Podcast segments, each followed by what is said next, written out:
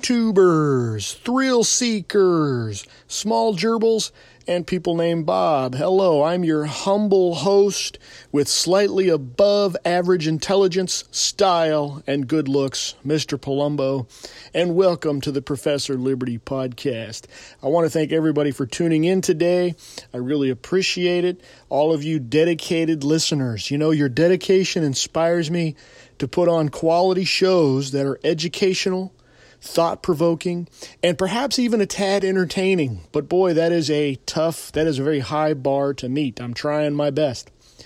We do our best here at Professor Liberty, but please don't forget if you like the show, go to Apple Podcasts and give me a five star rating. And for a limited time, I'm going to sweeten the deal. I'm sitting on this pile of stickers, Professor Liberty stickers. And I thought if you give me a five star rating and if you leave me a positive review, I'll send you a free Professor Liberty sticker that you can put, well, anywhere really. Just send me an email or message me on Facebook with your name, address, and once I can verify that you left a written review, I'll send you a sticker. Now, what's really fascinating about this, boys and girls, if you're a collector, if you've got the collector bug, I tend to have a collector's bug. I can get into collecting things. The Professor Liberty logo is on uh, the fast track to being changed. We're, we're updating the logo. So these stickers have the current logo, which could sooner than later become the old logo. So if you like the logo and you want a sticker, now's the time to get one. So today we're going to talk about, we're going to continue our first American series with an episode called Cowboys Indians, and reservations. And today we're going to look at the closing off of the western frontier and how the U.S. government decided to deal with the quote problem of the indigenous people still living and trying to carve out a life for themselves within the boundaries of the United States. The first thing I want to discuss is just how fast Western expansion happened. If you remember, 1803 is when President Jefferson made the greatest real estate deal in history with the Louisiana Purchase. This doubled the size of the United States with the stroke of a pen. So, from approximately, say, the Appalachian Mountains to the Pacific Ocean, at that time was all Indian frontier. But by 1890, with the massacre at Wounded Knee, which many historians cite as kind of the last big hoorah, the last final conflict between U.S. forces and armed Indian resistance, the frontier's gone. So within 87 years, or say two or maybe two and a half generations, the entire continental United States is conquered by Anglo Americans. That's really fast, folks. And we've discussed before on previous episodes because of a multitude of reasons, the natives just really did not stand a chance. Now, contrary to popular narratives today, you know, that whites just wanted to kill all the Indians and get them all out of the way and take their land, like everything else in history, it's more complex than that. In fact, I would argue that just as much as there was a desire and a greed for the land, and there was racism and there was hatred against the natives, there was also a segment of European culture, of Anglo American culture, of quote, white culture, that wanted to treat the natives with respect. Now, they were in the extreme minority, but they were still there. There was a segment of European culture that wanted to convert the natives to Christianity. They wanted to help them integrate into white society, and ultimately, they didn't want them to be needlessly slaughtered. At the time, this segment of the culture, this segment of the society, would have been known as liberals, by the way. Even Christopher Columbus's first encounter with natives on Hispaniola was in good faith. His diary said that the natives were nice people. They were they were well mannered. They were, you know, he called them kind of like children, but he said that they would convert to Christianity easily. Now, I'm just trying to point out that the this whole oppressed oppressor Marxist narrative never really holds up once a person begins to dig deeper. The story of American expansion you know, white people are the bad guys and everyone else is the good guys does not hold up. It's not true. What about the Mexicans? How did they treat the natives? Oh, who cares? America stole their land, which they stole from Spain, which Spain stole from the Aztecs. But, you know, only the Anglo Americans are the enemies in all the stories. And my point is, you know, I don't know what the ratio is. Maybe it's one in every 10.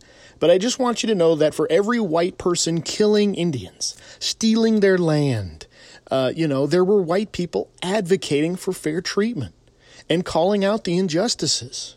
Just like with slavery, for every white person enslaving and abusing a black person, there were white people from the very beginning of this country pushing for abolition. Now, they were in the minority, but they were still there. And remember, at least 300,000 Union soldiers, I'm sure 99.9% of them, quote, white, died for black people they didn't even know. They died to keep the Union together, and they ultimately died to end slavery. I want to go back real quick to this idea, this this liberal idea of you know white people need to help natives. They need to help civ, civ uh, what do you call it? Civilize them, right? This is known as the white man's burden. You can look this up if you're interested in the topic. I might do podcasts on it later. This idea prevailed well into the 20th century, by the way. Personally, I see a lot of the same thinking and activity with some of these social justice groups today. You see a lot of liberal white people taking the mantle of spokesperson for the so called oppressed minorities. I saw a meme, it had a large mob of BLM protesters and it read, Trying to find a black person at a BLM rally is harder to find than Where's Waldo. And the picture was, you know, 50 or 100 or 150 uh, white people, you know, protesting for BLM. And so, this idea, this advocacy, or what I call the white savior complex, isn't new. And some of it is well intentioned. Now, we all know what we say about well intentions. But I'm going to talk so I'm going to talk about this as, you know, at least the natives might, you know, they might not they might have had well-intentioned liberals for their advocate groups, but frankly, if they would have had if they wouldn't have had those people, they would have had no advocacy at all. And remember, uh, when we talked about the Cherokee, a lot of white Christians were helping the Cherokee with their Supreme Court case to stay in Georgia, which they won, even though they lost because the president came in and made them move anyway. Well, maybe not the president personally, but the army. So I say all of this just to say that we have to be mindful not to get into this mindset of all white people are bad. I know there's a push for that, but history is complex. Okay, so let's talk about the re- the reservation. What is it? Where where did this idea come from? A reservation is a plot of land that was set aside for different native tribes to live on. One of the first attempts at establishing a reservation was in Georgia with the Cherokee Nation. We just talked about them. Uh, this was in 1785. The young state of Georgia signed a treaty with the Cherokee promising to give them portions of the state for them to live on and not be bothered by white expansion. Mind you, Cherokees occupied nearly the entire state before this treaty, so their territory is drastically cut. Of course, the Cherokee, God bless them, agreed to the arrangement hoping to secure peace and stability. But a common theme in this story, unfortunately, the whites kept encroaching on their lands that they promised not to bother, and eventually the Cherokee, like we said earlier, were removed uh, by the Indian Removal Act of 1830. The actual concept of reservations began to take shape when Congress passed the Indian Appropriations Act of 1851. History.com explains it this way The Indian reservation system established tracts of land called reservations for Native Americans to live on as white settlers took over their land. The main goal of the Indian reservation was to bring Native Americans under U.S. government control, minimize conflict between natives and settlers, and encourage Native Americans to take on the ways of the white man. Unquote. Life on these reservations were difficult for a myriad of reasons. USHistory.org explains it this way Besides the moral issue of depriving a people of life on their historic land, many economic issues plagued the reservations. Nomadic tribes lost their entire means of subsistence, being constricted to a defined area.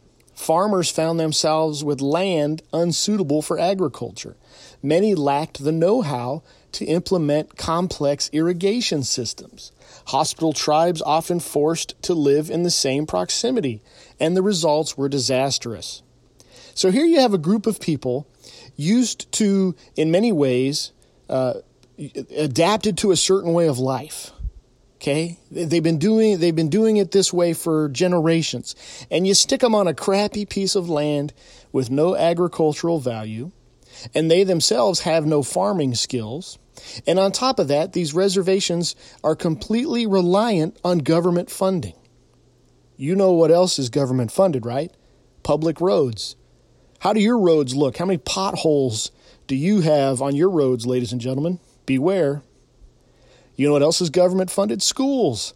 Boy, those new school buildings that are millions and millions of dollars, they sure look nice, but what's the quality of the education going on inside the schools? We talked about that in our episode Race to the Bottom. So we know economically that if something is government funded, it's probably not going to be in the best shape or it's probably not going to be run in the most efficient way. So instead of having a road funded or a school system funded, we have an entire community reliant on government funds.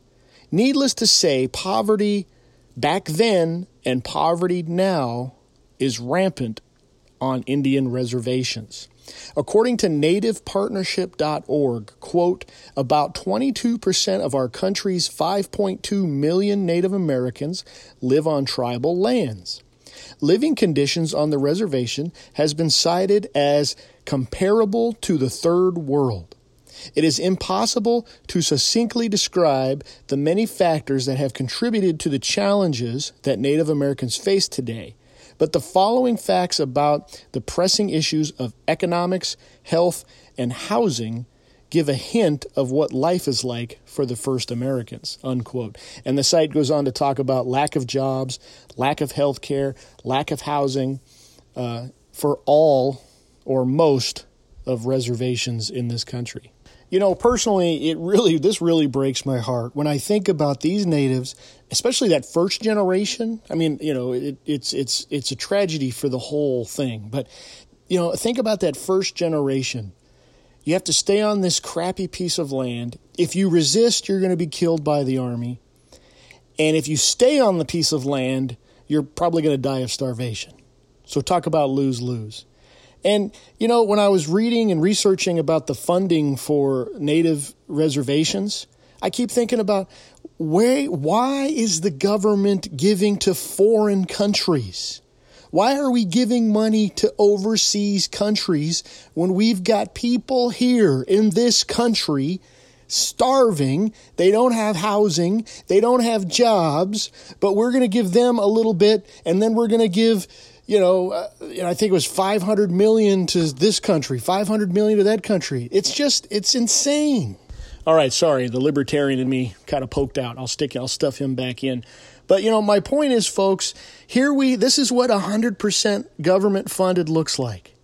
You have some reservations. Now, you have some that are more stable than others. But this is communism. This is socialism. The government is completely in control of the distribution of goods and services. And look at the result. Under communism, also remember, there is no property ownership. No one knows, they don't own anything. And coincidentally, once you don't own something, you don't care about it. Think renter's mentality. And on these reservations, everything is communal.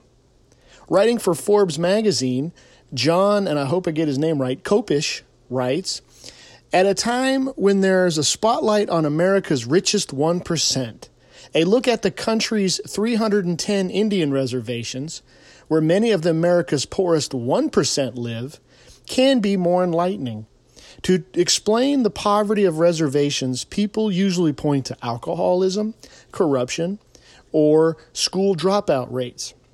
not to mention the long distances to jobs and the dusty, underdeveloped land that doesn't seem good for growing much of anything. But those are just symptoms. Prosperity is built on property rights, and the reservations have neither. They are a demonstration of what happens when property rights are weak or non existent. Unquote. You know, I couldn't help but notice going all the way back to our first episode of The First Americans, that clash of worldviews. And here again, that idea of property ownership is kind of peeking its ugly head out again, right? And this idea between individualism versus community. Koppisch goes on to make the point that since individual natives don't own the land their houses sit on, which is why they all have mobile homes, he adds, there's no incentive to improve upon it or maintain it. He also states that since American Indians don't own anything, they can't use it for collateral to get loans or build credit. Well, this is a great point in the show to discuss the Dawes Act of 1887. Signed by President Cleveland, the Dawes Act allowed for reservation lands to be privatized and owned by individual natives. So think kind of the more European model, you know, small family farms, private property. History.com writes The government hoped the legislation would help Indians assimilate into white culture easier and faster and improve their quality of life. But the Dawes Act had a devastating impact on the Native American tribes. It decreased the land owned by Indians by more than half and opened up more land to white settlers and railroads. Much of the reservation land wasn't good for farming, and many Indians could not afford the supplies needed to reap a harvest. Unquote. Now, what's interesting is when you do some research, this was one narrative of why the Dawes Act didn't work, but uh, it also didn't work because it threatened the relevancy of the Federal Bureau of Indian Affairs.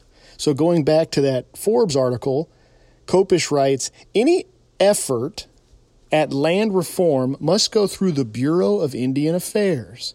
But the Bureau, originally part of the War Department and one of the oldest federal government agencies we have, isn't about to pave the way for its own demise by signing off on an effort to privatize reservation land.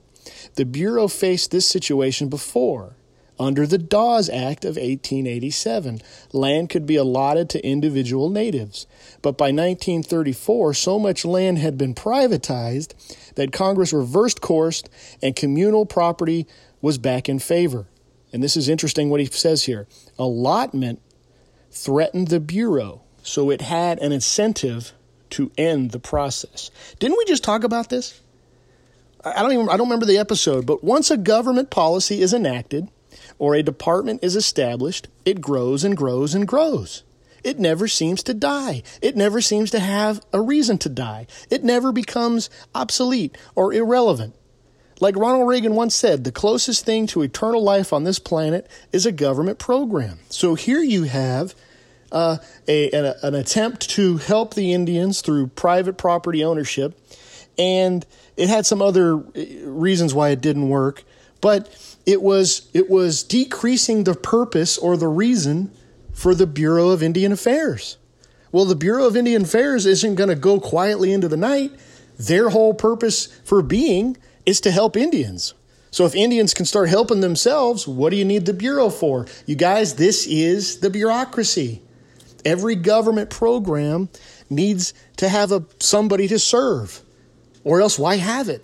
There's also an incentive on the side of the native leaders, uh, you know, so they don't want to break up the reservations into small plots because many councils, many of these tribal councils, see their vast amount of land as a bargaining chip or a sense of power or influence when negotiating with the federal government. So there's so many incentives uh, to kind of keep perpetuating this cycle. So, what do reservations look like today? History.com writes Modern Indian reservations still exist across the United States and fall under the umbrella of the Bureau of Indian Affairs. Each tribe on each reservation is sovereign and is not subject to federal law. They handle most reservation related obligations, but depend on the federal government for financial support. On many reservations, the main source of revenue is tourism and gambling. According to the BIA, Bureau of Indian Affairs, 567 federally organized American Indian tribes and Alaska Natives reside in the United States. The BIA is responsible for improving their quality of life, providing them with economic opportunities, and improving their assets, which the BIA holds in trust. Despite their efforts, living conditions on reservations aren't ideal and are often compared to that of a third world country. We just discussed that. Housing is overcrowded and often below standards, and many people on reservations are stuck in a cycle of poverty. So, in closing, folks, I'd like to end with what uh, John Koppisch point. He points out that you know these reservation systems have created a culture of dependency. He points out that after decades and decades of living off government assistance, many native cultures are stuck in this cycle of just waiting for free money. He says that entrepreneurs are called sellouts, and success is often ridiculed. And we can see this mindset with other minority cultures as well. This idea or fear of success, or this ridicule of talking white or dressing white. Ladies and gentlemen, boys and girls, Government dependency destroys human dignity. There are signs in the forest that say don't feed the bears, and those signs are there for a reason. If you feed wild bears, they forget how to take care of themselves. They become dependent. And the same thing happens to us. After years of welfare, we come to depend on the scraps instead of fulfilling our full potential. Government dependency took a proud band of warriors, craftspeople, horsemen, and buffalo hunters and turned them into wanderers, beggars, and drunks. This is a cautionary tale we should all be teaching our kids. And it has nothing to do with race. Government dependency can affect everybody black, white, Hispanic, native. It doesn't matter. As the statistics show, more white people are on welfare than anyone else in this country. Government dependency props up the government because it gives them something to do, and it oppresses people because instead of working hard, instead of going out and getting what they can get, oftentimes way more than they're receiving from the government, they stay home in this diminished status, waiting for the check. Here at Professor Liberty, we seek to educate, inspire, and restore. If you like this podcast, please give me a five star rating at Apple Podcasts. If you'd like to email the show, the email is ProfessorLiberty1776 at gmail.com. Send me all your government, history, and economics questions there. Until next time, go throughout the land and proclaim liberty.